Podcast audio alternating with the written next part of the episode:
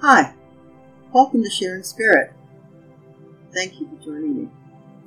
One of the wonderful features of spiritualism is the openness of interpretation of concepts and ideas for each individual.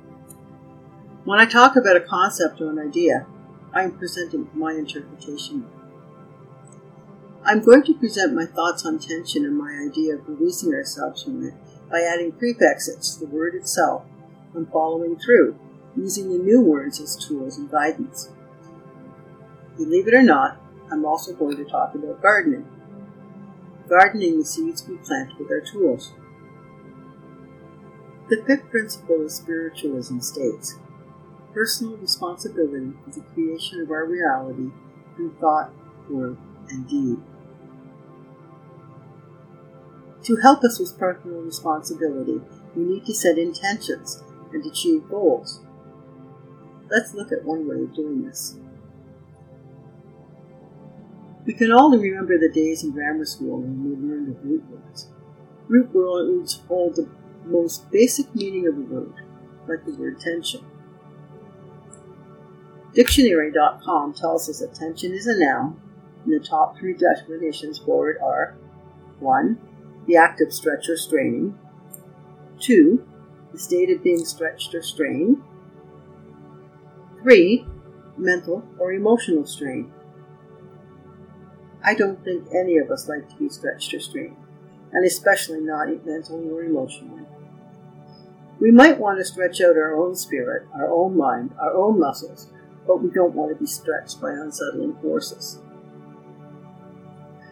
We can take that root word and add prefixes to the beginning of it. Adding a little prefix changes the meaning. Using a few different prefixes can give us a path, a map for relieving attention, a way of effectively dealing with it.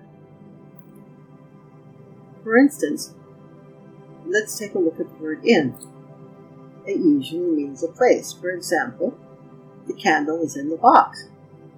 I used it to tell us where the candle is. But if we put the word in at the beginning of the word tension and adjust the suffix, it changes the word meaning totally. We now have intention. Yep, totally different meaning.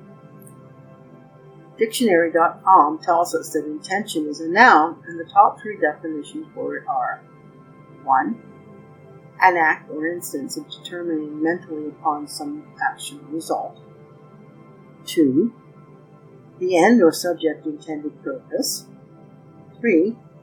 Intentions, which is plural. 1. Purpose or attitude toward the effect of one's actions or conduct. Or 2 purpose or attitude with respect to marriage. Okay, I'm not talking about that last definition. Sounds good. Intention is like making up our mind to do something, or it could be making up our mind not to do something, like setting a goal or changing a habit. It's like planting a seed. We decide what we would like to grow. We choose the right seed and we plant it.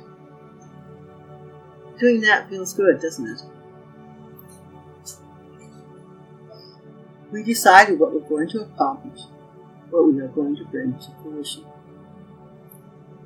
What is this all we have to do? Not really. Setting an intention, deciding on something is just the first step. There is another little word that can also help change a whole lot. At at is another little word that tells us of a place or a location. An example would be the park is at the corner. I used it to help tell us where the park is. By placing at of tension, we have attention, another totally different word. Dictionary.com tells us that attention is a noun, and the top definition for it is the act or faculty of attending, especially by directing the mind to an object. Dictionary.com also gives us a more direct and intuitive definition of attention observant care, consideration. Having set our intention, we need to give it attention. We need to give it observant care and consideration. We need to nourish it, to cultivate it, water it, read it, fertilize it.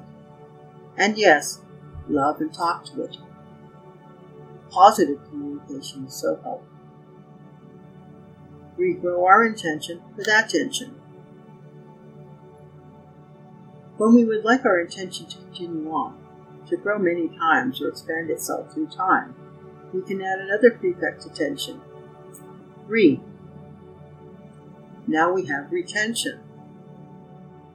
Dictionary.com tells us that this is also a noun and means the act of retaining.